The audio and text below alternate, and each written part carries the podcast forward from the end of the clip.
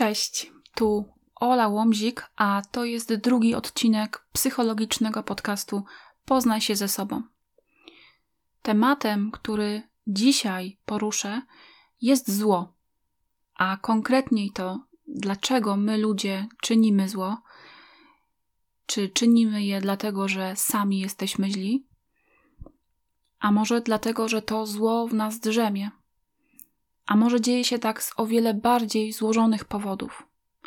I żeby snuć tą dzisiejszą opowieść na temat powodów zła, posłużę się przedstawieniem dość szczegółowo tak zwanego stanfordzkiego eksperymentu więziennego, który został przeprowadzony przez badaczy Filipa Zimbardo, Williama Curtisa Banksa i Craiga Henny.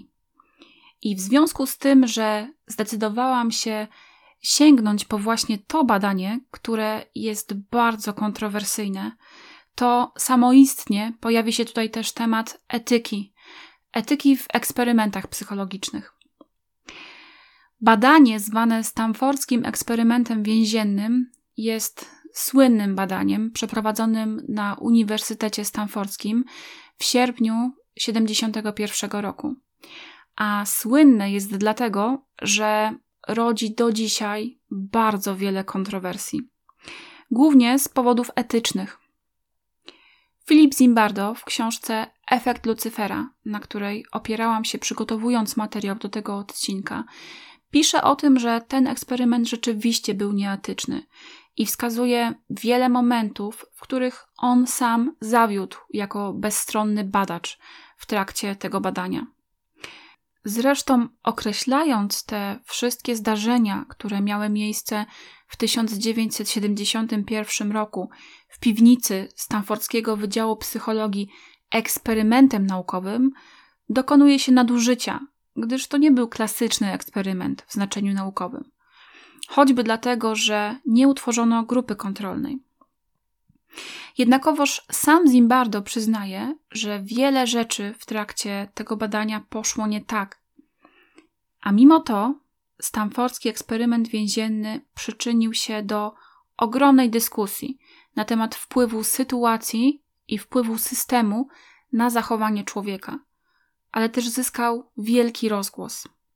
I z tego powodu ten eksperyment, mimo że nieetyczny, i zapewne niemożliwy do powtórzenia w obecnych czasach w ramach takich naukowych działań, jest bardzo ważnym badaniem w psychologii. I chciałabym dzisiaj opowiedzieć o przebiegu tego badania i pochylić się też nad kilkoma refleksjami na temat zła i tym, co z tego wszystkiego wynika. A ponieważ materiał jest bardzo obszerny, to chcę podzielić go na dwie części. Zatem ten podcast będzie dwuodcinkowy. W pierwszej części skupię się bardziej na przebiegu eksperymentu więziennego, a w drugiej powiem, jak eksperyment się zakończył, pomówię trochę o jego etyce i skoncentruję się na wnioskach, jakie możemy z niego wyciągnąć na temat ludzkiej natury oraz na temat natury zła. Filip Zimbardo w swojej książce Efekt Lucyfera, którą zresztą serdecznie Wam polecam, Podaje szereg przykładów na potwierdzenie tegoż właśnie efektu i nie odnosi się tutaj tylko do przebiegu samego eksperymentu, ale podaje też mnóstwo przykładów i o nich właśnie będę chciała mówić w drugiej części tego odcinka. Zatem przenieśmy się do sierpnia 1971 roku do Kalifornii w Stanach Zjednoczonych, a konkretnie do Palo Alto, Położone w Dolinie Krzemowej Palo Alto jest miastem, w którym siedzibę ma Uniwersytet Stanforda i znajduje się jakąś godzinę drogi od San Francisco. Palo Alto to nazwa od El Palo Alto, czyli sekwoi wiecznie zielonej, a więc monumentalnego rodzaju drzew, które rosną w tej części świata. Są to najwyższe drzewa na naszej planecie, które mogą dożywać do 2000 lat a jako, że jesteśmy w Kalifornii, to temperatura nigdy nie spada poniżej 14 stopni Celsjusza. Samo Palo Alto to dość małe miasto, bo ma zaledwie coś koło 65 tysięcy mieszkańców, ale jest to bardzo specyficzne miejsce na mapie Stanów Zjednoczonych. bo swoją siedzibę ma tam około 7 tysięcy firm, w tym takich superkorporacji jak Apple, Google czy Facebook. Ale słynie również z tego, że siedzibę ma tam wiele innych znanych na całym świecie firm. Mieszkańcy Palo Alto to najlepiej wykształceni ludzie w Stanach Zjednoczonych. Mieszkają tam naukowcy, nobliści czy prezesi wielkich firm, tak jak na przykład Mark Zuckerberg. Nic pewnie zaskakującego więc w tym, że jest to jednocześnie jedno z najdroższych do życia miejsc w Stanach. To był spokojny, niedzielny, upalny poranek 14 sierpnia w Palo Alto, gdy nagle pod dom państwa Whitlow w cichej, bezpiecznej i czystej dzielnicy podjechał policyjny radiowóz. A że mieszkańcy okolicy nie przywykli do takich widoków, to było to lada wydarzenie dla sąsiadów rodziny. Dwóch policjantów wysiadło z radiowozu, podeszło pod drzwi i oznajmiło dziewczynce, która im otworzyła, że przyszli z nakazem aresztowania jej brata, Hubiego Whitelowa, wywołując zdziwienie dziecka i jego mamy, która po chwili też pojawiła się w drzwiach. Kiedy zjawił się w nich sam Hubi Whitelow, student, którego całe to zamieszanie dotyczyło, policjanci oznajmili: Jesteś oskarżony o złamanie prawa poprzez włamanie się na prywatną posesję. Konieczne jest aresztowanie cię i przewiezienie na komisariat. Przeczytali mu również standardową formułkę dotyczącą jego praw. Dalej policjanci na oczach osłupiałej rodziny Hubiego i tłumu gapiów, który już zdążył się zebrać koło domu, zakuli chłopaka w kajdanki i wsadzili do radiowozu. On sam zdążył tylko krzyknąć do przerażonej mamy: Skontaktuj się z tatą, on wie co się dzieje, podpisał zgodę. To eksperyment, nie martw się, mamo. Niestety prawdopodobnie nie pomogło to zdezorientowanej kobiecie poczuć się lepiej, tym bardziej, że wszystko to działo się pod okiem czujnych sąsiadów. Ale właśnie o jakim właściwie eksperymencie wspomniał Hubi? Okazuje się, że sam Hubi Whitelow jakiś czas wcześniej odpowiedział na ogłoszenie, które okazało się w gazecie Dziennik Stanfordzki oraz w Timesie, które brzmiało mniej więcej tak. Poszukujemy studentów do udziału w badaniu dotyczącym studium życia więziennego. Płacimy 15 dolarów za każdy dzień uczestnictwa w eksperymencie, który potrwa około 1 do 2 tygodni. Hubi był jednym z około 100 młodych mężczyzn, studentów, którzy na to ogłoszenie odpowiedzieli. Po podpisaniu zgody na uczestnictwo, on, jak i inni ochotnicy, wypełnili kilka kwestionariuszy psychologicznych i z całej tej setki osób wyłoniono 18 młodzieńców, którzy w wyniku analizy ich odpowiedzi na testach wydawali się być blisko czegoś, co można określić normą, jeśli chodzi o osobowość. A więc po prostu byli oni w dobrej kondycji psychicznej. Zatem wykluczono wszystkich tych, którzy wykazywali różnego rodzaju zaburzenia osobowości, skłonność do agresji, czy jakieś ewentualne choroby psychiczne, albo też inne kłopoty ze zdrowiem. Stał za tym wszystkim Filip Zimbardo i jego dwóch współpracowników, a badanie finansowane było z rządowych dotacji dla Instytutu Badań Morskich z przeznaczeniem na badania zachowań antyspołecznych. Filip Zimbardo wraz ze współpracownikami chcieli przeprowadzić badanie dotyczące psychologii uwięzienia i zorganizować coś w rodzaju symulacji prawdziwego więzienia. To oni właśnie umieścili ogłoszenie w prasie, a później wybrali spośród stu ochotników 18 uczestników eksperymentu. Każdy z nich, zgodnie z przyjętymi zasadami, mógł zrezygnować z udziału w eksperymencie w dowolnym czasie. Losowo przydzielono im rolę więźniów i strażników. I właśnie tego dnia dziewięciu nieszczęśników, mających być więźniami, zupełnie nie spodziewając się, że właśnie w ten sposób zacznie się ich udział w eksperymencie, jeden po drugim byli aresztowani. Byli zabierani z miejsc swojego zamieszkania i przewożeni do komendy policji, a później do więzienia zaaranżowanego w piwnicy Wydziału Psychologii Uniwersytetu Stanforda. Jedyne co wiedzieli przyszli więźniowie to to, że tego dnia mają być gotowi na rozpoczęcie eksperymentu, ale nie znali szczegółów, a już na pewno nie spodziewali się być aresztowani przez prawdziwych policjantów. No bo tak, nie wspomniałam jeszcze o tym, że ci policjanci nie byli jakimiś przebierańcami, tylko właśnie prawdziwymi funkcjonariuszami. Bo szef komendy policji w Palo Alto zgodził się na to, by jego pracownicy wspomogli pomysłodawców tego eksperymentu w wiarygodnym przeprowadzeniu sytuacji tych aresztowań.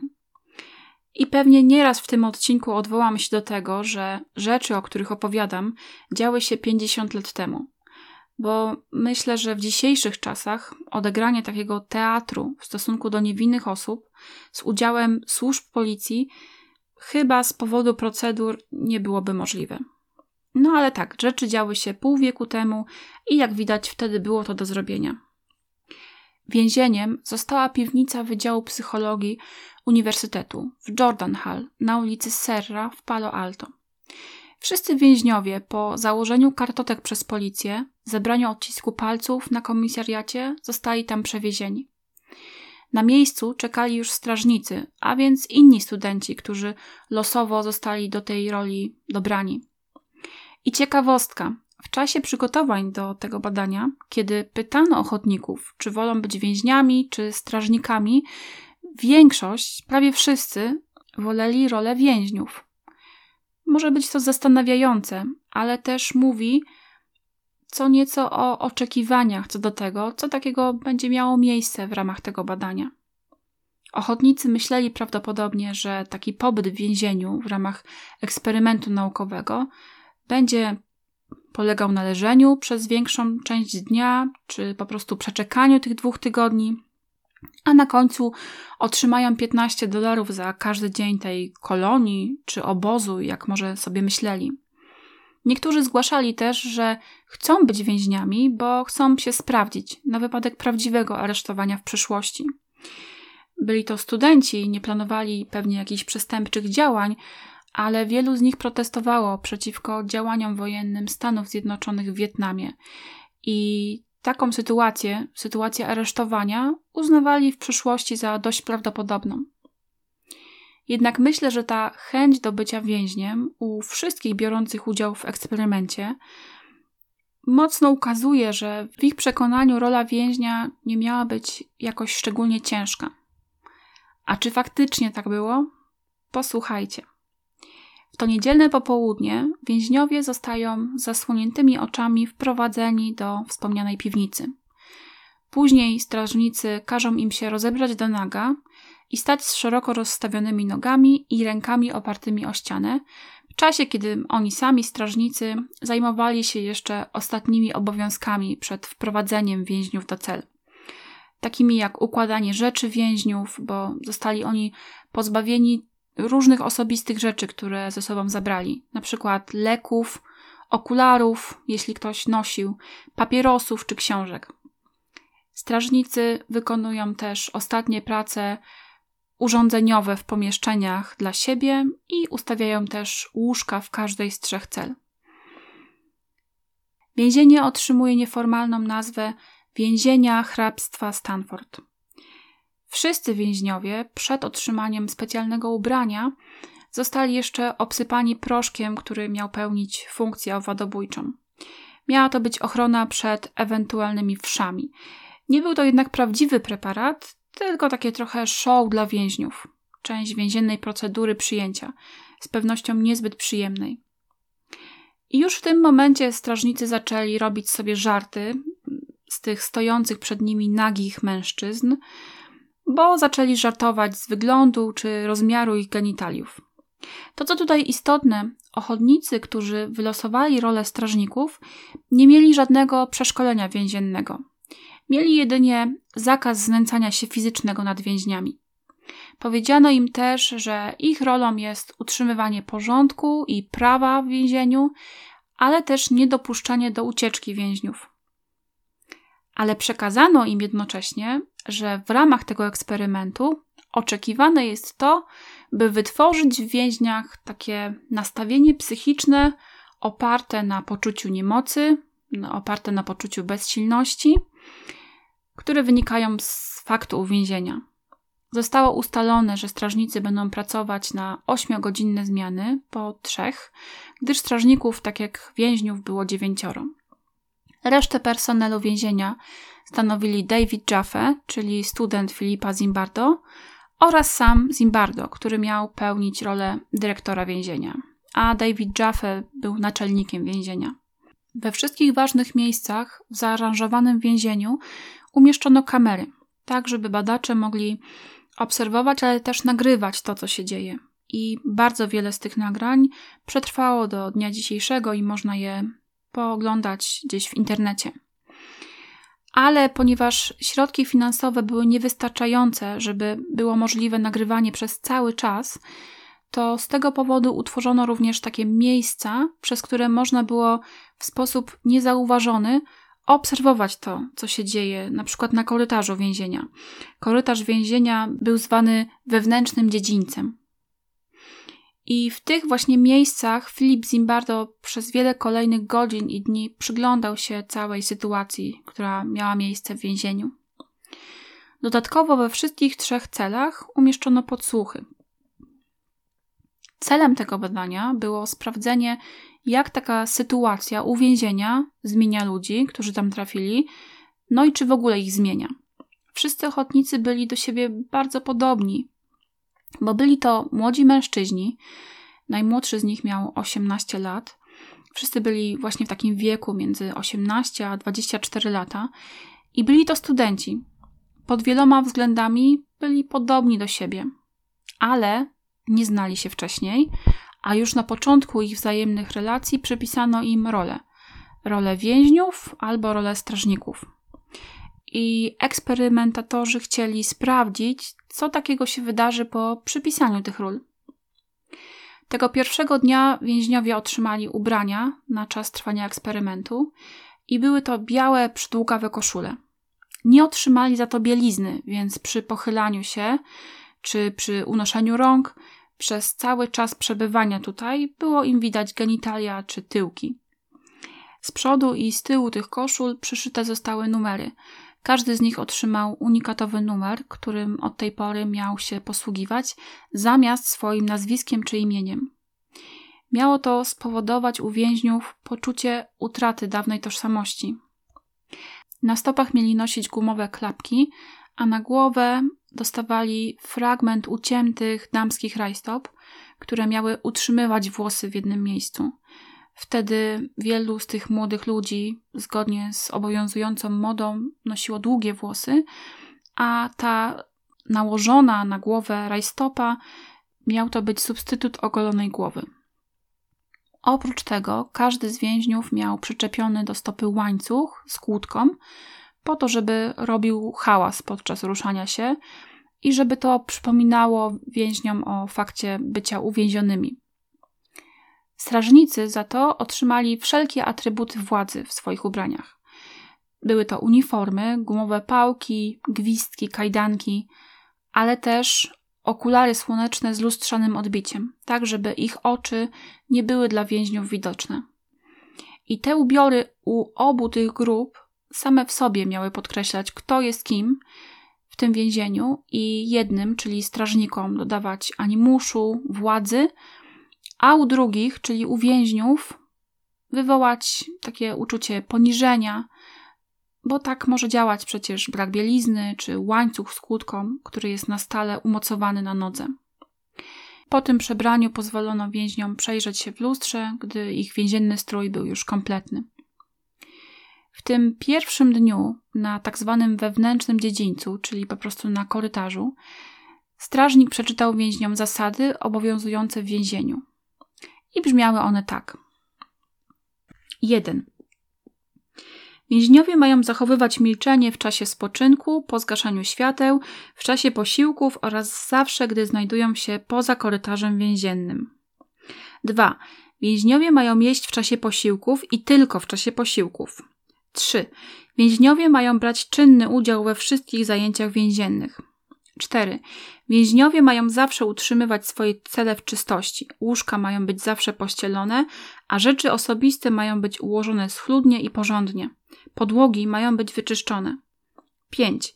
Więźniowie nie mogą przemieszczać, manipulować, zamazywać ani niszczyć ścian, sufitów, okien, drzwi, ani żadnej własności więzienia.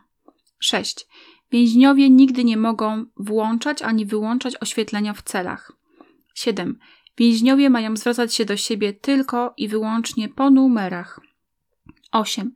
Więźniowie mają zawsze zwracać się do strażników panie oficerze penitencjarny, a do naczelnika panie naczelny oficerze penitencjarny. 9. Więźniowie nigdy nie mogą swojej sytuacji określać jako eksperyment albo symulacja. Więźniowie pozostają uwięzieni aż do zwolnienia. 10. Więźniom wolno będzie korzystać z toalety przez 5 minut. Żadnemu więźniowi nie będzie wolno powrócić do toalety przed upływem jednej godziny od wyznaczonej dla niego pory korzystania z toalety. Kontrolę nad odwiedzinami toalet sprawują strażnicy. 11. Palenie jest przywilejem. Palenie będzie dozwolone po posiłkach lub według uznania strażników. Więźniom nigdy nie wolno palić w celach. Nadużywanie przywileju palenia będzie skutkowało stałym uchyleniem przywileju palenia. 12. Poczta jest przywilejem. Wszelka poczta wpływająca i wychodząca z więzienia będzie badana i cenzurowana. 13. Odwiedziny są przywilejem. Więźniowie, którym przyznana będzie zgoda na spotkanie z gościem, mają czekać na niego przy drzwiach do korytarza. Wizyta będzie nadzorowana przez strażnika, który może zakończyć wizytę według własnego uznania. 14. Wszyscy więźniowie w każdej celi mają stać, gdy do pomieszczenia wchodzi naczelnik, dyrektor więzienia lub inny funkcjonariusz. Więźniowie mają czekać na polecenie, żeby usiąść albo wrócić do przerwanego zajęcia. 15. Więźniowie mają zawsze słuchać wszystkich rozkazów wydawanych przez strażników. 16. Rozkaz strażnika zastępuje wszelkie rozkazy pisemne. Rozkaz naczelnika zastępuje zarówno rozkaz strażnika, jak i rozkaz pisemny. Rozkazy dyrektora więzienia są nadrzędne. Wszelkie naruszenia zasad więźniowie mają zgłaszać strażnikom. 17. Niezastosowanie się do którejkolwiek z powyższych zasad może skutkować ukaraniem.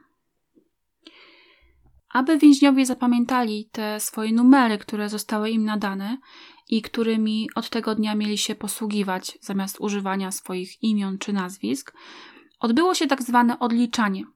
Każdy z więźniów miał po prostu wymówić swój numer. Numery te były trzy lub czterocyfrowe. Nie wystarczyło jednak wymówić ich po kolei, bo strażnicy poprosili o powtarzanie odliczania i tak wymyślili odliczanie szybkie, odliczanie na baczność, ale też karne pompki za śmiechy przy odliczaniu.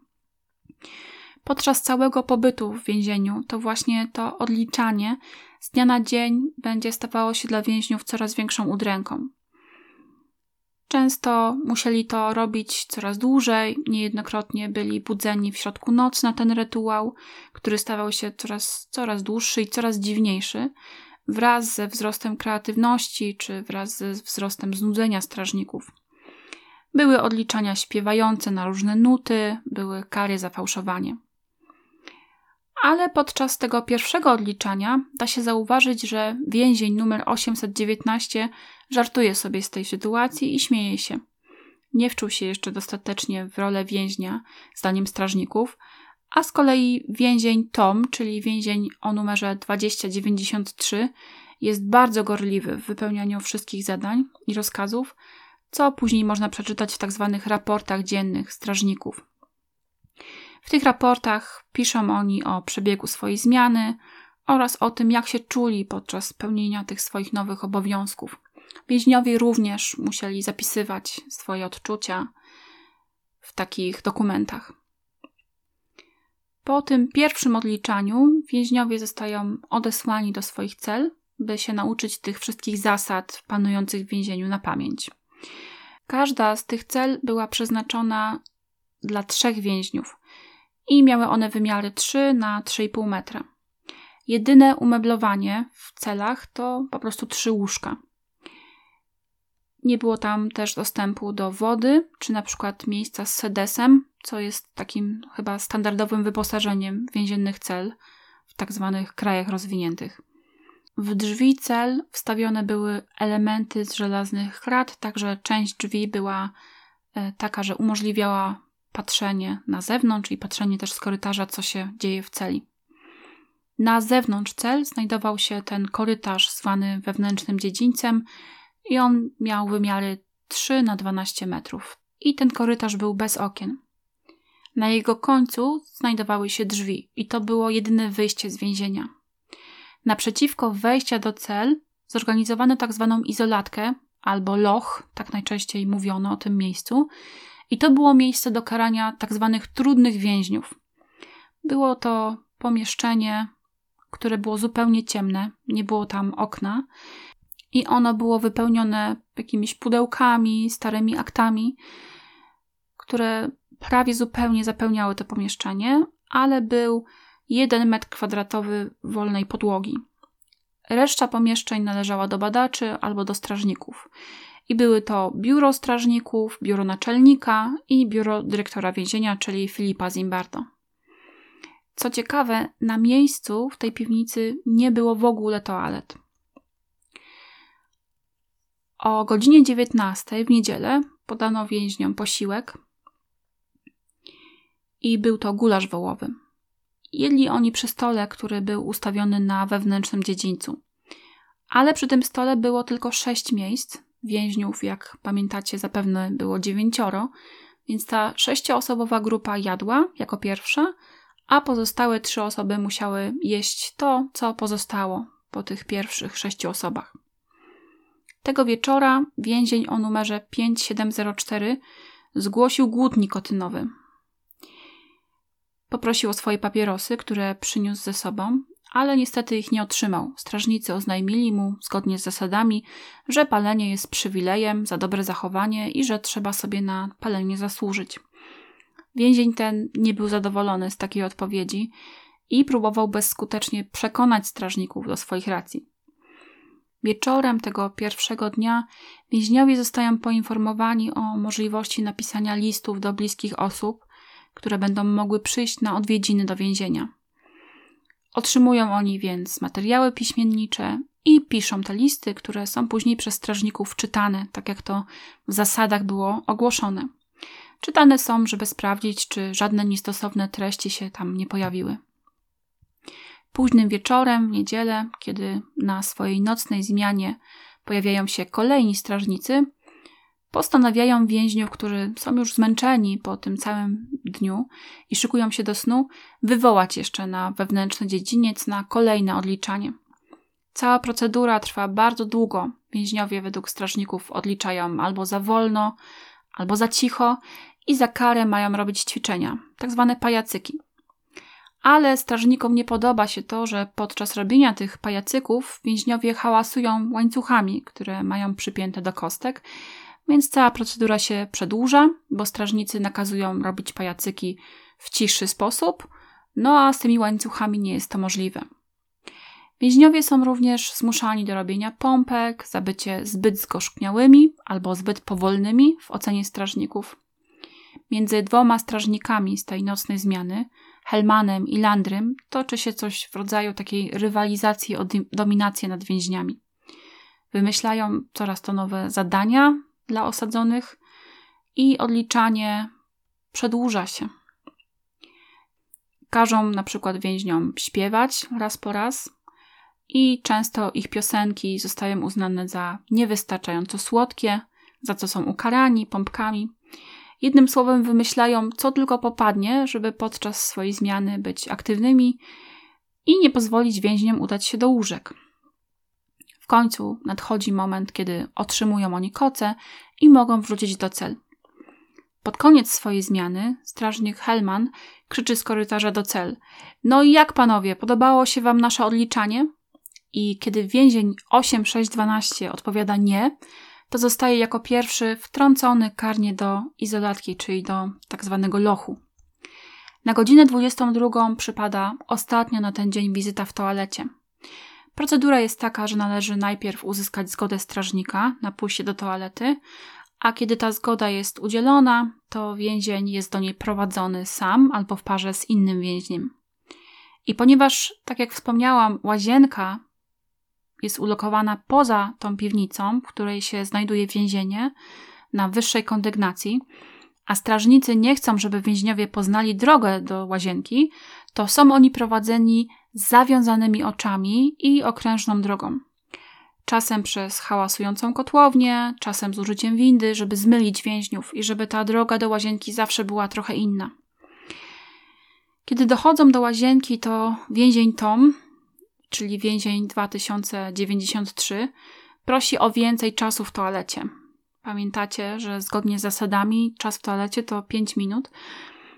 Mówiąc, że jest tak spięty, że nie jest w stanie oddać moczu, jednak nie otrzymuje na to zgody strażnika. Dopiero po głosach protestu ze strony innych więźniów ta zgoda zostaje w końcu udzielona.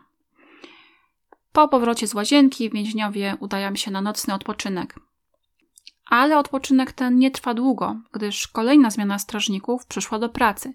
Stawili się oni o drugiej w nocy, a już o drugiej trzydzieści zaczynają bardzo głośno gwizdać, wzywając więźniów na korytarz na kolejne odliczanie.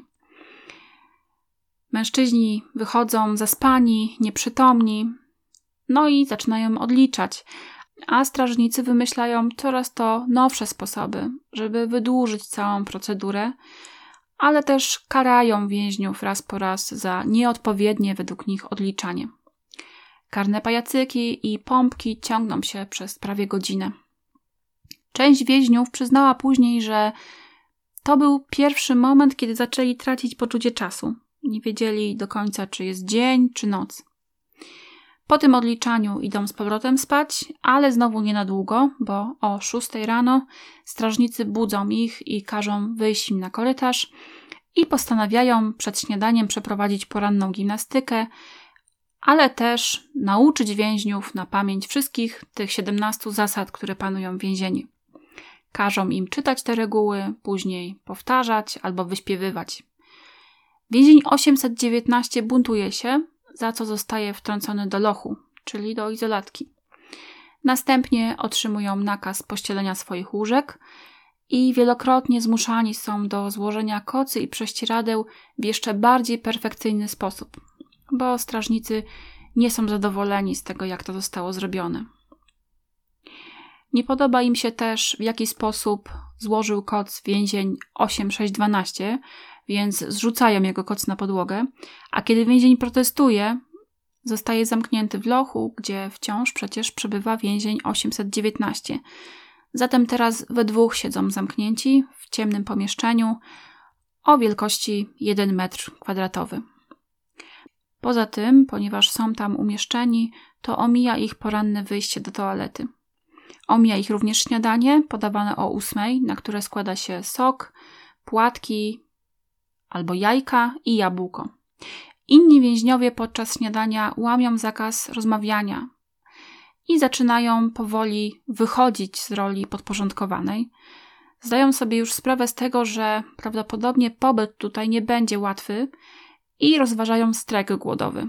I chcą też starać się o utracone rzeczy, czyli swoje leki, książki czy okulary albo papierosy. I w wyniku tego po śniadaniu dwóch więźniów odmawia wykonywania rozkazów, za co siłą są wepchnięci przez strażników do swoich cel. Trafiliby do lochu, ale jest on już zajęty.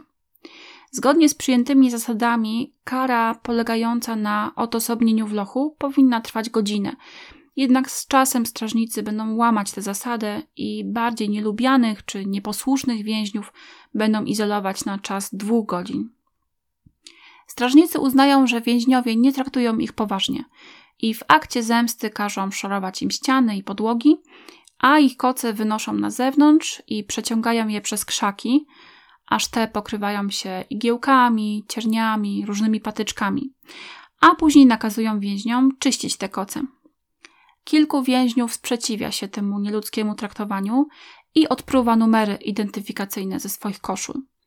Za karę zostają rozebrani do naga i mają nakaz stania tak, aż numery zostaną ponownie przyszyte. Po kilku godzinach, kiedy kolejna zmiana strażników pojawia się w pracy, okazuje się, że mieszkańcy jednej z cel w ramach buntu zabarykadowali się za pomocą łóżek od środka i nie chcą wyjść. Zasłonili również kocami tą zakratowaną część drzwi do celi. Wtedy w akcie zemsty strażnicy pozbawiają łóżek więźniów z innej celi, wywlekając te łóżka na korytarz. Ci protestują, niektórzy z nich są wciąż nadzy po wcześniejszym zabraniu koszul, a więc nie mają teraz ani ubrań, ani łóżek. Zatem krzyczą do więźniów z ostatniej celi, żeby ci również zabarykadowali swoje drzwi, bo inaczej tak jak oni, stracą swoje łóżka. Dzieje się tam bardzo dużo i można zatem powiedzieć, że w tym drugim dniu wśród więźniów wybuchł bunt. Strażnicy, chcąc zapobiec zabarykadowaniu kolejnej celi, chwytają gaśnicę i przez kraty wpuszczają do środka strumień mroźnego dwutlenku węgla, żądając od więźniów, żeby ci odstąpili od drzwi. Później strażnicy obiecują więźniom z ostatniej celi przywileje, takie jak dostęp do bieżącej wody, jeśli ci namówią swoich kolegów, buntowników z pierwszej celi do otworzenia y, drzwi, do odbarykadowania ich. Kiedy więzień 8612, wcześniej pozbawiony ubrań, krzyczy cela numer jeden, jesteśmy z wami, zostaje siłą obleczony jedynie w ręcznik, zaciągnięty przez strażników do lochu. Kiedy inny więzień, Rich, numer 1037, odmawia wyjścia z celi, zostaje rzucony na ziemię i zaciągnięty po niej siłą na wewnętrzny dziedziniec ze skutymi kajdankami kostkami. Pozostali czterej więźniowie zostają zmuszani do odliczania na korytarzu. W międzyczasie, ponieważ loch jest już zajęty, więzień Leach, więzień 1037, zostaje zamknięty w szafie, w tym czasie więzień od 8612 ma już chyba dość i domaga się widzenia z dyrektorem więzienia, krzycząc: Hej, Zimbardo, może rusz swój tyłek do nas. Jednak Filip Zimbardo jedynie obserwuje rozwój wydarzeń z ukrytych kryjówek na terenie więzienia i nie schodzi do więźniów. Podczas lunchu, na który podano dwie kromki chleba z plastrami kiełbasy i ciastko, część więźniów jest zabarykadowana, a część siedzi uwięziona w izolatkach. Ci, którzy mogliby jeść, odmawiają tego. Postanowili utożsamić się z protestującymi kolegami. A w tym czasie, w tej celi, w której więźniowie zabarykadowali się, planują ucieczkę. Udaje im się odkręcić klamkę w drzwiach, ale zostaje to odkryte przez strażnika Landriego i zostają za to przeniesieni do lochu. I kiedy sytuacja zostaje już w miarę opanowana, to za karę zorganizowane zostaje kolejne, bardzo uciążliwe odliczanie. Więźniowie są odwróceni tyłem do strażników z rękami na ścianie, muszą śpiewać swoje numery w formie gam, wytwarzać dźwięki górne, dźwięki dolne. Są też krytykowani, wyśmiewani za fałszowanie. I w tym czasie obserwujący Philip Zimbardo zauważa, że jeden ze strażników, John Marcus, nie uczestniczy tak jak inni w takim kreatywnym upokarzaniu więźniów, za to chętnie zgłasza się do prac na zewnątrz, takich jak na przykład przynoszenie jedzenia. Robi dużo, ale nie chce robić niczego przy więźniach. I wydaje się, że on nie czuje się zbyt dobrze w roli strażnika. Zatem na polecenie Filipa Zimbardo zostaje on wezwany do naczelnika więzienia, do Jaffe, żeby on porozmawiał z tym strażnikiem i żeby domagał się wykonywania pracy, za którą Markus otrzymuje wynagrodzenie. Kiedy Markus mówi podczas tego spotkania, że nigdy nie był twardym facetem, to słyszy między innymi: Rozumiem, ale wymagamy od ciebie, byś zachowywał się w określony sposób tak jak powinien zachowywać się klawisz, bo twój styl jest zbyt miękki. Dobrze, postaram się dopasować, odpowiada więc John. Tymczasem w celi pierwszej znów zostaje użyta gaśnica i jej mieszkańcy za karę za swój bunt zostają pozbawieni ubrań i postraszeni groźbą nieotrzymania kolacji. A ponieważ nie jedli w tym dniu już obiadu, ich bunt zaczyna się przełamywać. Widać, że są zmęczeni, że są bezsilni. Natomiast więzień 8612, który jak do tej pory najczęściej był zamykany w lochu, to ten, co krzyczał, żeby Zimbardo ruszył do nich swój tyłek, mówi teraz, że czuje się chory, że czuje się dziwnie i prosi o spotkanie z lekarzem. Mówi też, że pomimo tego, że zdjął z głowy więzienne nakrycie, czyli tą pończochę, to czuje, że ta pończocha nadal jest na jego głowie. Ale do spotkania z lekarzem nie dochodzi. Po tej fali buntu Filip Zimbardo postanowił zezwolić więźniom na utworzenie czegoś, co nazwał Komisją Skarg Pensjonariuszy w więzieniach hrabstwa Stanford. I ta komisja ma składać się z trzech przedstawicieli spośród uwięzionych. Komisja po ustaleniu listy swoich skarg ma spotkać się z dyrektorem więzienia, czyli samym Filipem Zimbardo. I do tej komisji przystąpili więźniowie Paul 5704, Rich 1037 oraz Jim 4325. Na spotkaniu z dyrektorem mówią oni, że kontrakt, który zawarli w ramach eksperymentu, został według nich wielokrotnie naruszony. Zgłaszają, że czują się w tym miejscu poddawani przemocy fizycznej, przemocy psychologicznej, werbalnej, że mają niedostatek jedzenia i że są poddawani niepotrzebnemu maltretowaniu. Chcieliby również, żeby zwrócono im ich rzeczy osobiste, takie jak na przykład leki czy książki, które wzięli tutaj ze sobą. Domagają się też prawa do większej ilości odwiedzin niż jedne odwiedziny, które zostały ustalone.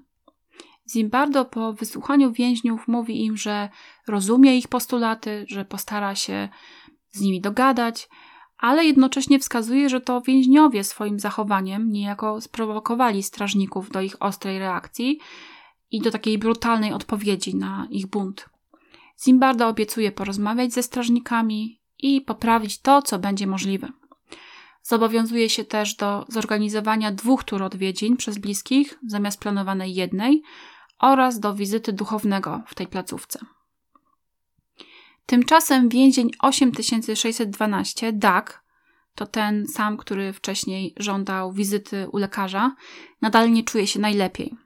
Po kolejnej odsiadce w lochu, bo on najczęściej w tym lochu, jak do tej pory, przebywa, w kajdankach, które ma założone za karę, za nieodpowiednie zachowanie, domaga się spotkania z naczelnikiem więzienia Jaffe. Do tego spotkania dochodzi i w jego trakcie ten więzień skarży się na sadystyczne, niczym nieuzasadnione zachowania strażników. Słyszy w odpowiedzi, że sam je prowokuje swoją niesubordynacją. Wtedy więzień odpowiada, że jeśli nic się nie zmieni, to chciałby opuścić eksperyment.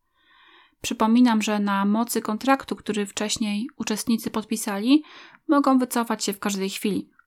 Kiedy Jaffe proponuje mu kontakt z lekarzem, o który wcześniej on sam wnioskował, ten odmawia. Po powrocie do więzienia, po krótkim czasie, ten sam więzień zaczyna krzyczeć: Żądam spotkania z pieprzonym Zimbardo. Można przypuszczać, że prawdopodobnie czuł on się coraz gorzej podczas pobytu w tym zamknięciu. I do tego spotkania rzeczywiście dochodzi niezwłocznie, a że w tym czasie, akurat w gabinecie dyrektora Zimbardo, przebywa jego konsultant do spraw więziennictwa, czyli Carlo Prescott, człowiek, który odsiedział ponad 17 lat w różnych więzieniach, to spotkanie ze wzburzonym i rozgoryczonym więźniem 8612 odbywa się z udziałem Karla Prescotta.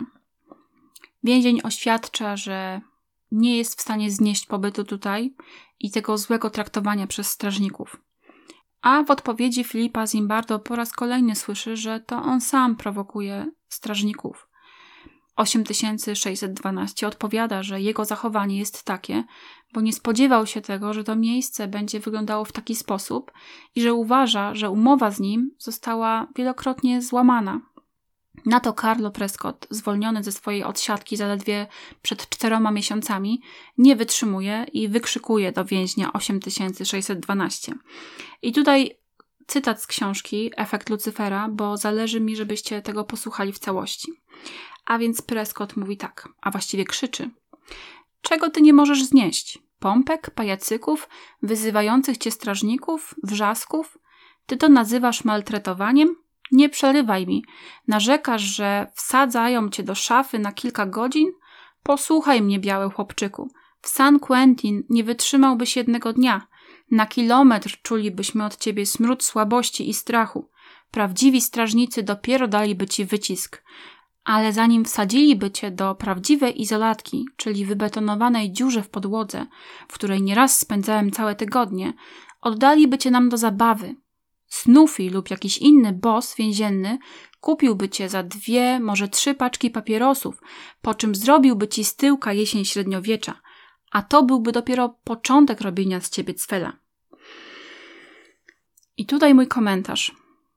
Wiecie, moje założenie było takie, żeby opowiedzieć Wam krok po kroku, co się zdarzyło w sierpniu 1971 roku w tak zwanym więzieniu hrabstwa Stanford i dopiero później przejść do etycznych aspektów całej sprawy, ale chyba muszę teraz ten plan zarzucić, bo mój etyczny barometr w tym momencie się mocno rozedrgał. Wiecie, recydywista, człowiek wielokrotnie skazany, taki, który prawie pół życia spędził w więzieniu, przemawia z furią w taki sposób do dwudziestoletniego chłopaka, który nie jest więźniem, nie złamał prawa, jest studentem i zgłosił się do badania psychologicznego przeprowadzanego na jednym z najlepszych uniwersytetów na świecie. Spodziewając się, że będzie mógł spędzić te dwa tygodnie w izolacji, w badaniu dotyczącym studium życia więziennego, czytając w tym czasie książki i ucząc się do studiów doktoranckich. To, czego się z pewnością nie spodziewał, to chodzenie w ramach tego eksperymentu bez majtek, rozbieranie się do naga za karę, proszenie się o wizyty w toalecie czy brak możliwości umycia się, karne zamykanie w pomieszczeniu bez okien, poniżanie przez strażników czy wielokrotne przerywanie nocnego snu, po to, żeby wykonywać pozbawione sensu odliczania których jedynym celem właściwie jest poniżanie więźniów i dokuczanie im, już nie wspominając o żartach z wyglądu genitaliów. Kiedy ten chłopak mówi: Hej, tego nie było w kontrakcie, to otrzymuje taką właśnie odpowiedź. Odpowiedź w stylu: W prawdziwym więzieniu to by ci pokazali i miałbyś tam o wiele gorzej. I dzieje się to wszystko w obecności odpowiedzialnego za cały ten cyrk naukowca, doktora psychologii, bo wtedy profesor Zimbardo był jeszcze doktorem, odpowiedzialnego za całą sytuację. I niestety nie dotarłam do zapisów kontraktu pomiędzy uczestnikami badania a Filipem Zimbardo. Szukałam, ale nie udało mi się tego znaleźć. Ale mogę się domyślać, a nawet mieć pewność, że skoro ten młody chłopak mówi: Złamaliście wielokrotnie nasz kontrakt, to pewnie tak właśnie było, bo nie spodziewam się, że były tam zapisy dotyczące pozbawienia ubrań, pozbawienia jedzenia czy niemożności umycia się. Bo gdyby tak było, to z pewnością wszyscy ci ochotnicy nie byliby tak chętni przed rozpoczęciem tego eksperymentu do roli więźniów, a przecież byli chętni. I to obrazuje, jakie oni mieli oczekiwania wobec tego, co to znaczy być więźniem w takim eksperymencie. Myśleli po prostu, że to będą łatwo zarobione pieniądze. I ja to widzę tak, że skoro jeden z uczestników mówi: Hej, coś tu jest nie tak, nie tak się umawialiśmy, to w tym momencie wychodzi ze swojej roli więźnia, jaką mu tutaj nadano, i odwołuje się do wcześniejszych ustaleń. No ale niestety w tej chwili naprzeciwko siebie ma ludzi, którzy w swoich rolach nadal pozostają. Właściwie to mam na myśli Zimbardo. On pozostał w roli dyrektora więzienia, bo Carlo Prescott nie musiał w żadną rolę wchodzić. On mówił to, co mówił prosto z serca, bo to, co opisywał w tych swoich drastycznych słowach, to była po prostu część jego więziennej codzienności. Ale kiedy mówią do tego człowieka, że sam sobie na to zasłużyłeś, a w prawdziwym więzieniu miałbyś gorzej, to są jak zaczarowani, tak uwikłani w ten teatr, tak bardzo uwikłani, że w takiej ważnej chwili tracą czujność, głównie Filip Zimbardo, że coś jest tutaj bardzo nie tak. Zresztą sam Filip Zimbardo wielokrotnie w książce Efekt Lucyfera przyznaje, że nie był bezstronnym obserwatorem, bo wkręcił się w to wszystko tak bardzo, że zatracił zdolność racjonalnego patrzenia na sytuacje, które się rozgrywały w tej piwnicy. I odzwierciedleniem tego jest jeszcze kilka zdarzeń, które będą się dziać w dalszej części tego eksperymentu. Zatem na pytanie, czy ten eksperyment był nieetyczny, jest tutaj pełna zgoda w świecie nauki. Był bardzo nieetyczny. Zresztą tak właśnie oceniła go historia, no i z perspektywy czasu sam profesor Zimbardo. No ale wróćmy teraz do gabinetu dyrektora więzienia i tej sytuacji więźnia 8612. Po wybuchu Karla Prescotta, dyrektor więzienia, mówi: Jeśli odejdziesz, stracisz pieniądze, które mógłbyś tutaj zarobić, a przecież ich potrzebujesz, prawda? W mojej mocy leży, żeby strażnicy już ci nie gnębili, dam im taką dyspozycję, a w zamian za to ty będziesz dzielił się ze mną informacjami, które pomogą mi kierować tym więzieniem. Co ty na to? I kiedy więzień się waha, to Zimbardo mówi: Nie musisz odpowiadać teraz, idź na kolację, podejmij decyzję z pełnym brzuchem. Zatem po prostu, mówiąc krótko, proponuje mu, żeby został kimś w rodzaju kapusia w zamian za spokój ze strony strażników. Ta odpowiedź jest odpowiedzią dyrektora więzienia, według mnie, a nie odpowiedzią osoby prowadzącej badanie naukowe, ale jestem ciekawa, co wy o tym sądzicie. Filip Zimbardo w swojej książce pisze: Nie chciałem, żeby odchodził, mogłoby to źle wpłynąć na innych więźniów. No i rzeczywiście na takim właśnie myśleniu się skoncentrował podczas rozegrania tej sytuacji. Mimo, że więzień zgłaszał, że czuje się dziwnie i były przesłanki do tego, że może mieć początki załamania nerwowego i naprawdę potrzebować pomocy lekarza. Filip Zimbardo uznał jednak, że więzień udaje. Kiedy DAK 8612 powraca na korytarz więzienny, inni osadzeni patrzą na niego ze zdziwieniem, bo wcześniej ogłosił, że zamierza odejść, a nagle wraca. Na co on krzyczy do nich płaczliwym głosem. Nie można się stąd wydostać, oni nie chcieli mnie stąd wypuścić. No i to budzi niepokój u innych więźniów. I wielu z nich powiedziało później, że od tego właśnie momentu zaczęli zatracać myślenie oparte na faktach, że to tylko eksperyment, mogę odejść kiedy chcę, na rzecz takiej irracjonalnej wiary, że są naprawdę osadzonymi w więzieniu, że są bezsilni, że nie mają wyboru i że przebywają po prostu w prawdziwym więzieniu. Nikt z obsługi tego więzienia, ani strażnicy, ani dyrektor czy naczelnik, nie korygował tego myślenia. Ale tymczasem nadchodzi nocna zmiana. Strażnicy Helman i Burden przechadzają się obok cel, grożąc więźniom gaśnicą. I pytają, czy ktoś ma ochotę oberwać jej strumieniem w twarz? I od czasu do czasu jeszcze walą pałkami w kraty cel. Podczas kolacji strażnicy chcą ukarać więźnia, który wcześniej próbował ucieczki i każą mu stać na wewnętrznym dziedzińcu z zasłoniętymi oczami. Podczas jedzenia nasz DAK 8612 mówi, że boli go głowa i że boli go głowa tak mocno, że nie może założyć swojej pończochy. Zachowuje się też tak, jakby tracił kontakt z rzeczywistością. Nagle się zrywa dobiega do kamery, która jest ukryta za zasłoną i tą zasłonę szarpie. Za co oczywiście po raz kolejny ląduje w lochu. Strażnicy chcą go jeszcze bardziej ukarać, więc walą pałkami od drzwi lochu, robiąc hałas. A 8612 krzyczy ze środka: Nie róbcie tak, to mi niszczy słuch. Tymczasem strażnicy wymyślają plan na nadchodzącą noc. Więźniowie z pierwszej celi mają wolny, bo pozbywali naczynia po kolacji. Cela druga będzie musiała trochę popracować, a osadzeni z celi trzeciej otrzymują swoje własne koce do czyszczenia, bo strażnicy znowu starannie przeciągnęli je przez krzaki, więc są pełne kolców, cierni i patyczków. Następnie organizowane jest kolejne odliczanie. Co chwilę więźniowie są karani pompkami za rzekome nie dość dobre odliczanie. Strażnicy natomiast używają pałek, przyciskając plecy więźniów do podłogi, kiedy uważają, że ci wykonują pompki niestarannie. Strażnik Helman, najbardziej sadystyczny ze wszystkich strażników, wymyśla nowe gry i zabawy, które mają poniżyć więźniów. Na przykład każe im stać twarzą do ściany, wkłada ręce do kieszeni ich koszul i formuje im z materiału koszuli wypukłość w okolicy kroku. Na każde pytanie strażników więźniowie muszą odpowiadać tak, panie oficerze penitencjarny, nie, panie oficerze penitencjarny i niezastosowanie się do tej zasady oczywiście grozi karą. Natomiast strażnicy zwracają się do więźniów używając wyłącznie ich numerów. Po pewnym czasie więźniowie mogą już wrócić do cel, a światła zostają zgaszone na noc. Jednak wtedy, po opuszczeniu karnego lochu, Więzień DAK 8612 ponownie żąda spotkania z naczelnikiem.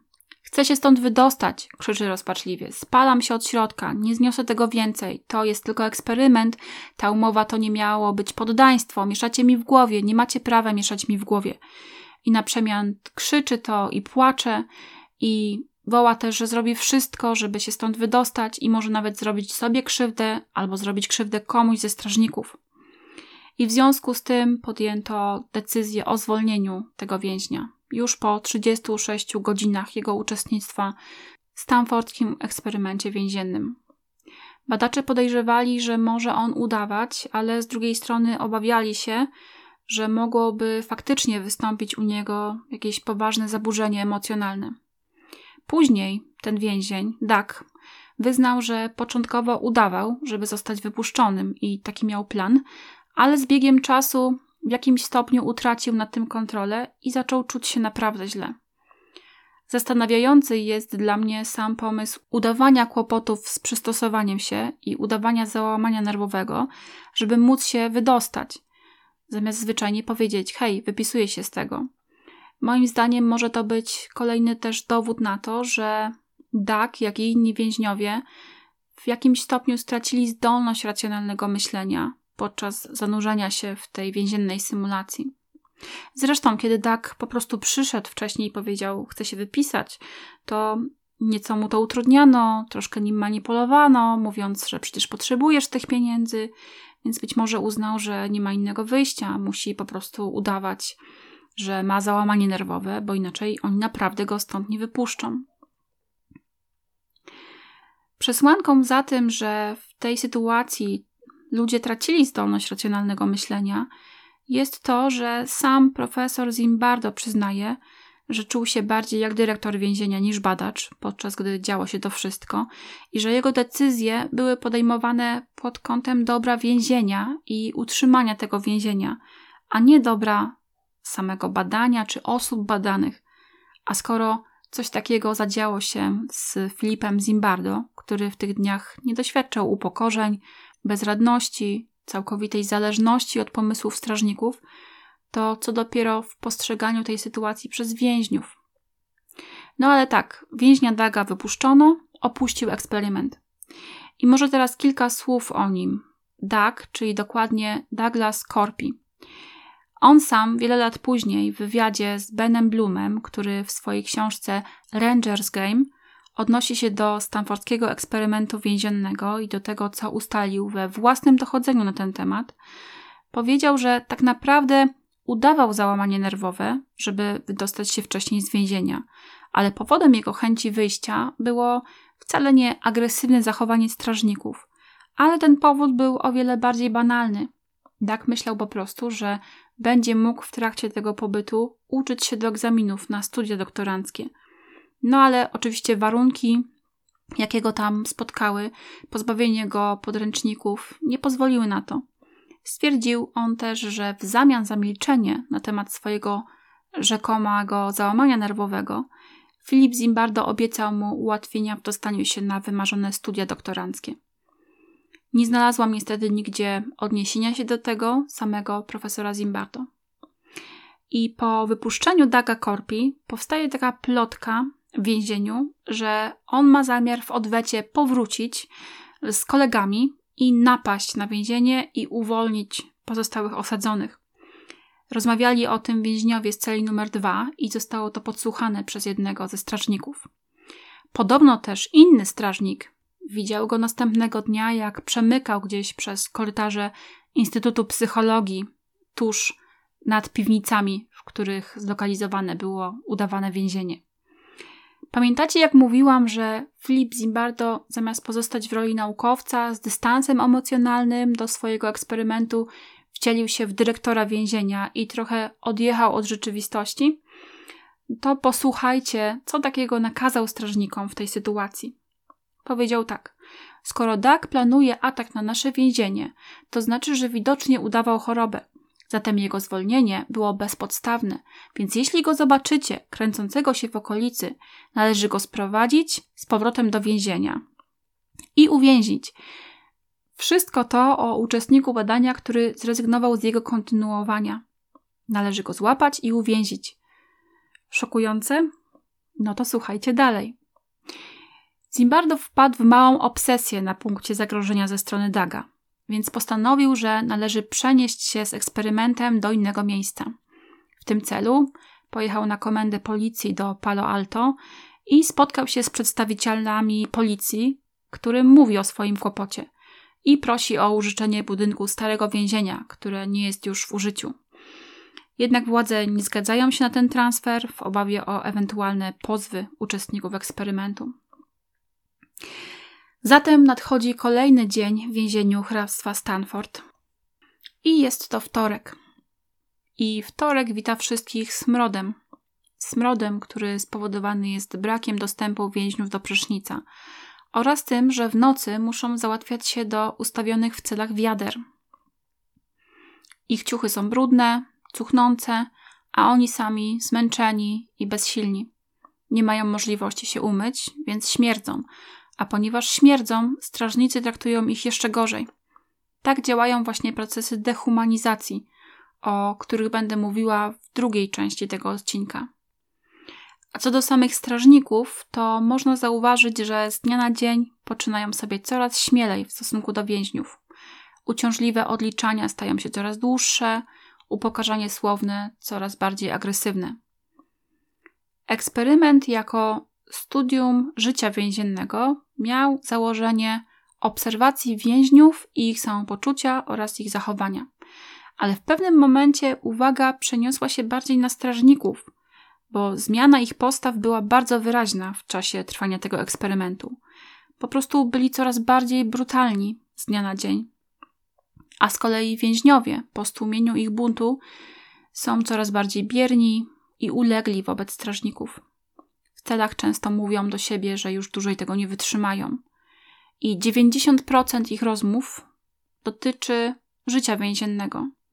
I pamiętajcie, to są młodziutcy ludzie, studenci, i przyszli tutaj tylko na kilka czy kilkanaście dni. Mają przecież jakieś doświadczenia z przeszłości, mają jakieś plany, mają dziewczyny, ale w ogóle o tym nie rozmawiają. Takie tematy nie pojawiają się w ich rozmowach. Omawiane jest tylko to, co tu i teraz, to, co się dzieje, to, jak jest ciężko, i to może świadczyć o tym, jak trudno im było się odnaleźć i przystosować do tej nowej i niespodziewanej sytuacji. Ale mamy wtorek i tego dnia mają odbyć się odwiedziny rodzin i bliskich więźniów. Co robi w tej sytuacji Filip Zimbardo? Przeczytam Wam fragment z książki. Ten ponury obraz musimy teraz nieco rozjaśnić na potrzeby rodziców, dziewczyn i przyjaciół więźniów, którzy dzisiejszego wieczora mają przyjść w odwiedziny. Jako rodzic z całą pewnością nie pozwoliłbym, by mój syn pozostawał w takim miejscu, widząc, że zaledwie po kilku dniach wykazuje oznaki skrajnego wycieńczenia i oczywiste objawy stresu. Podzielę się z wami tym, że ciężko mi było to czytać. Widać tutaj, że Zimbardo spostrzega, w jakim stanie są uczestnicy eksperymentu. Ale jedyne, co planuje z tym zrobić, to ukryć ten ich stan i prawdę o warunkach, które panują w więzieniu przed rodzinami tych studentów. I nie ma refleksji na temat tego, że coś jest nie tak, że może sprawy zaszły za daleko, ale zamiast tego planuje posunąć się do oszustwa, żeby rodziny nie dostrzegły prawdy o tym, co ma miejsce w tej piwnicy. I można powiedzieć, że być może to właśnie było jedno z takich zdarzeń, o których we wstępie do swojej książki Efekt Lucyfera gdzie ten przebieg eksperymentu jest dokładnie opowiedziany, Zimbardo pisze tak. Pisanie tej książki nie było dla mnie pasmem przyjemności. Przejrzenie wszystkich nagrań ze stanfordskiego eksperymentu więziennego było dla mnie emocjonalnie bolesne, podobnie jak wielokrotne czytanie sporządzanych na ich podstawie protokołów. Czas przyćmił w mojej pamięci zasięg wymyślnych niegodziwości, jakich dopuszczało się wielu strażników, zasięg cierpienia wielu więźniów oraz zasięg mojej pasywności, grzechu zaniechania, przez które te działania trwały tak długo. I tutaj mogę dodać od siebie, że kiedy planuje się celowe tuszowanie prawdy o tym, jak naprawdę wyglądało życie w symulowanym więzieniu stworzonym przez siebie, na przykład poprzez rozpylanie odświeżacza powietrza o zapachu eukaliptusa, który miał tłumić zapach uryny, szorowanie podłóg przed przyjściem gości, zamawianie najlepszych dań i pozwolenie, by więźniowie się wykąpali. Kiedy robi się to wszystko, by zamydlić oczy odwiedzającym, że ich dzieci mają się tutaj całkiem nieźle, a wszystko to jest czymś w rodzaju naukowej zabawy, to robi się o wiele więcej, aniżeli tylko grzeszy zaniechaniem i pasywnością, jak napisał to Zimbardo. Bo Według mnie to jest podjęcie konkretnych działań, maskarady, która jest zwykłym kłamstwem i takich działań, które do zła się po prostu przyczyniają. Tak więc mam tutaj poczucie, że autor badania był dla siebie bardzo pobłażliwy w ocenie swojej roli i odpowiedzialności, kiedy mówił o tym, że jego błąd polegał tylko na biernej postawie. Ale wracajmy. Goście gośćmi, wszelkie kroki do stworzenia wrażenia humanitarnych warunków, które opisałam powyżej, były czynione, ale Flip Zimbardo obawiał się nadal szturmu na więzienie ze strony zwolnionego Daga, więc postanowił wprowadzić do eksperymentu nowego osadzonego na jego miejsce, z tym, że ten nowy, Dawid, miał być tak zwanym kapusiem i przekazywać władzom więzienia każdą informację, która wypłynęłaby od współwięźniów, a mogłaby zagrażać stabilności czy porządkowi w więzieniu. I tak się właśnie dzieje. W więzieniu pojawia się nowy człowiek.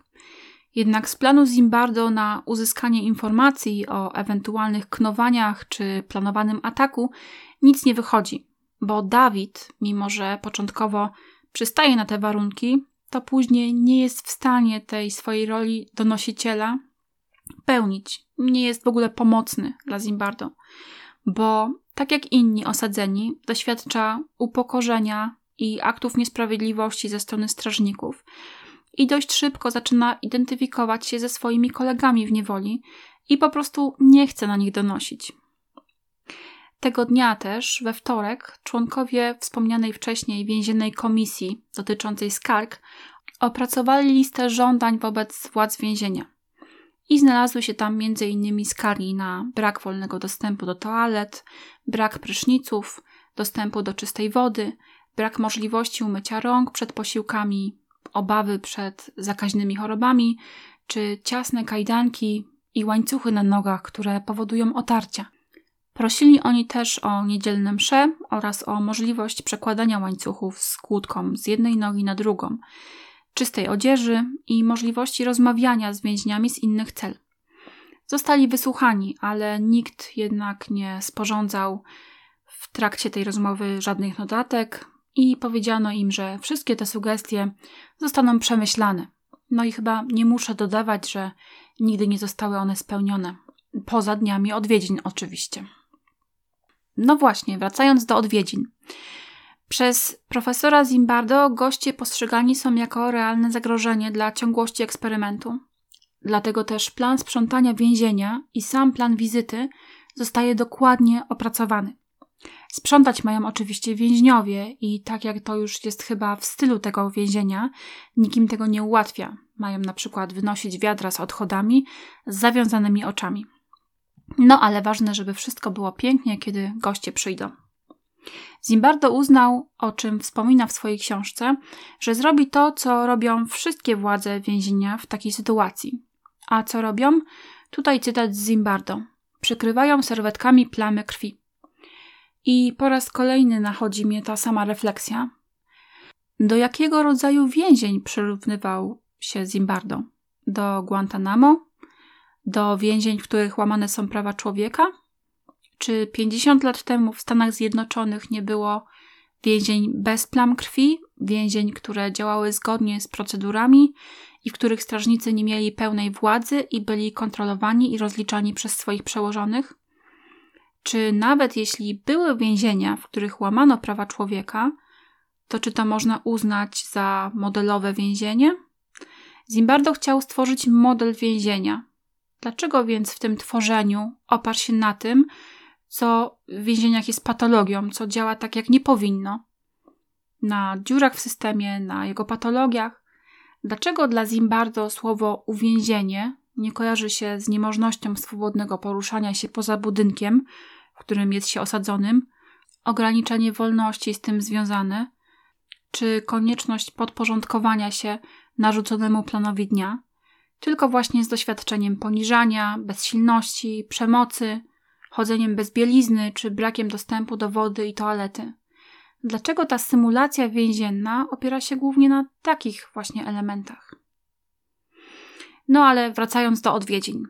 Plan był oparty na tym, żeby odwiedziny były jak najkrótsze i żeby odbywały się z obecnością strażników, tak żeby więźniowie nie mogli swobodnie, nie będąc słyszanym, komunikować się z rodzinami. Odwiedzający najpierw mają spotkać się z naczelnikiem, później z uczestnikami eksperymentu, czyli ze swoimi bliskimi, a na końcu z dyrektorem więzienia.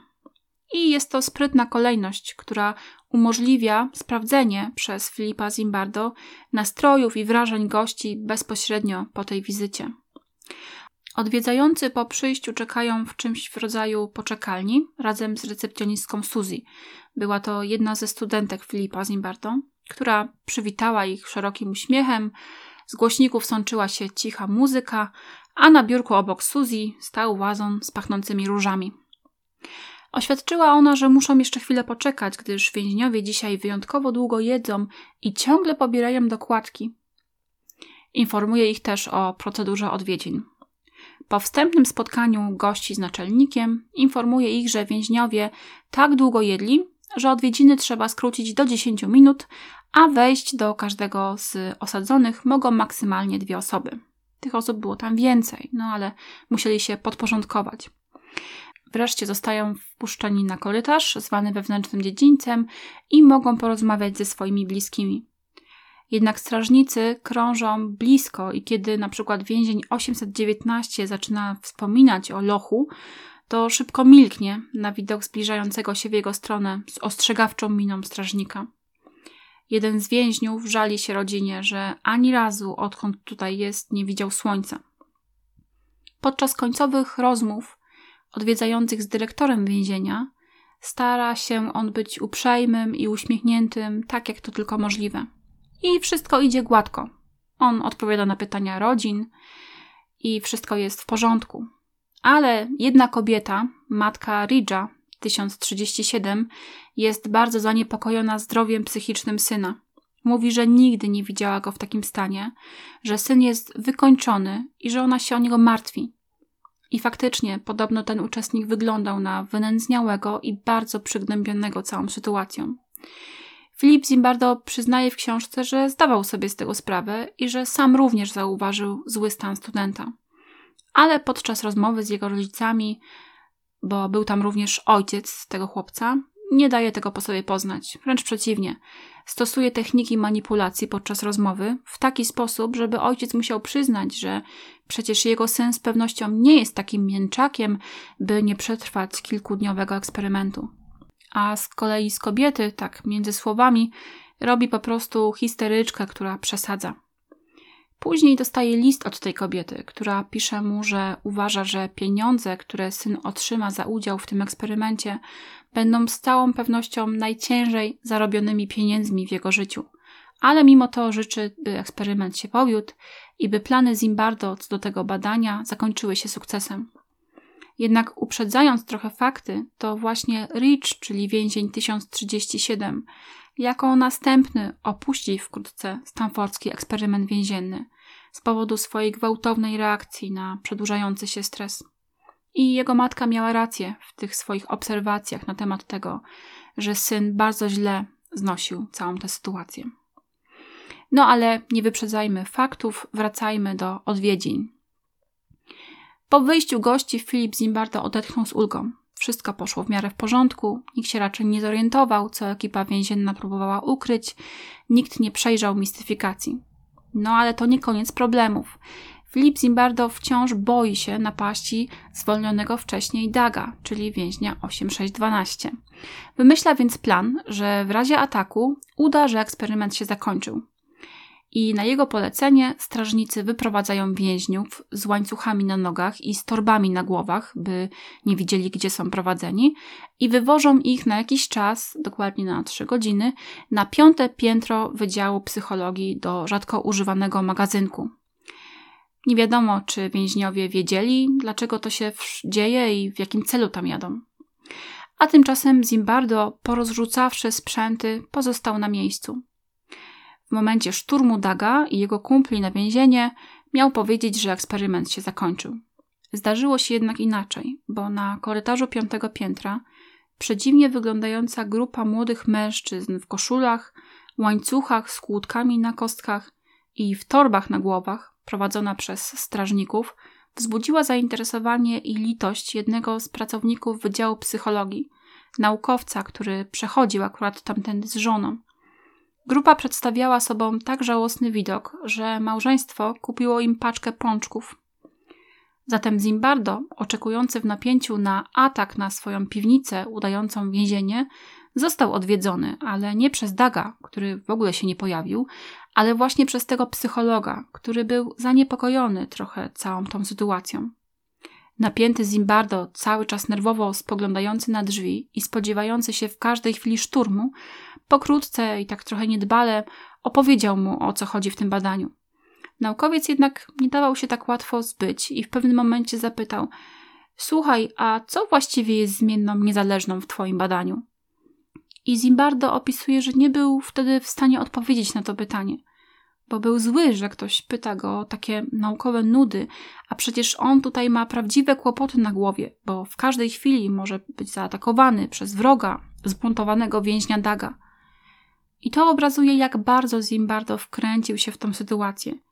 On nie pełnił tam roli bezstronnego badacza, z ciekawością badacza. On był dyrektorem więzienia, który na pierwszym miejscu chciał utrzymać się w roli dyrektora więzienia i chronić swoje więzienie przed wyimaginowanym wrogiem z zewnątrz. I to brzmi jak jakiś rodzaj szaleństwa, który ogarnął w tej piwnicy jego samego, ale też wszystkich więźniów, którzy jakby zapomnieli, że mogą sobie w każdej chwili pójść, ale też strażników, którzy znajdowali coraz większe upodobanie w przemocy. Ale wracając, kiedy Filip Zimbardo pozbył się natręta, wciąż czekał na najeźdźców chcących zaprzepaścić jego wysiłki i zniszczyć więzienie. Ale nikt się nie pojawił. Cały ten planowany atak był po prostu plotką i potrzeba mu było trzech godzin siedzenia samotnie w tej piwnicy, żeby to zrozumiał. W książce o refleksjach, które go wtedy naszły, pisze w taki sposób. Powinno być dla mnie jasne to, że tracimy naukową bezstronność, niezbędną dla prowadzenia badania w sposób obiektywny i wolny od uprzedzeń. Byłem na dobrej drodze, aby stać się raczej dyrektorem więzienia niż naczelnym badaczem. To powinno być dla mnie jasne, co najmniej od spotkania z matką Lidża i jej mężem. No ale póki co niestety jeszcze jasne nie było. Zatem poustawiano wszystkie sprzęty na swoje miejsca, a więźniów sprowadzono z powrotem. I w tym właśnie miejscu zbliżamy się do końca pierwszej części odcinka o stanfordzkim eksperymencie więziennym. Opisałam Wam pierwsze trzy dni tego badania. Eksperyment ten miał trwać 14 dni, ale trwał tylko 6. I jeśli jesteście ciekawi, co takiego się wydarzyło, że został przerwany, oraz polskiego akcentu w tym wszystkim, który tam również się pojawia i to nawet dwukrotnie, to zapraszam na drugą część o stanfordzkim eksperymencie więziennym, która pojawi się na tym kanale niebawem.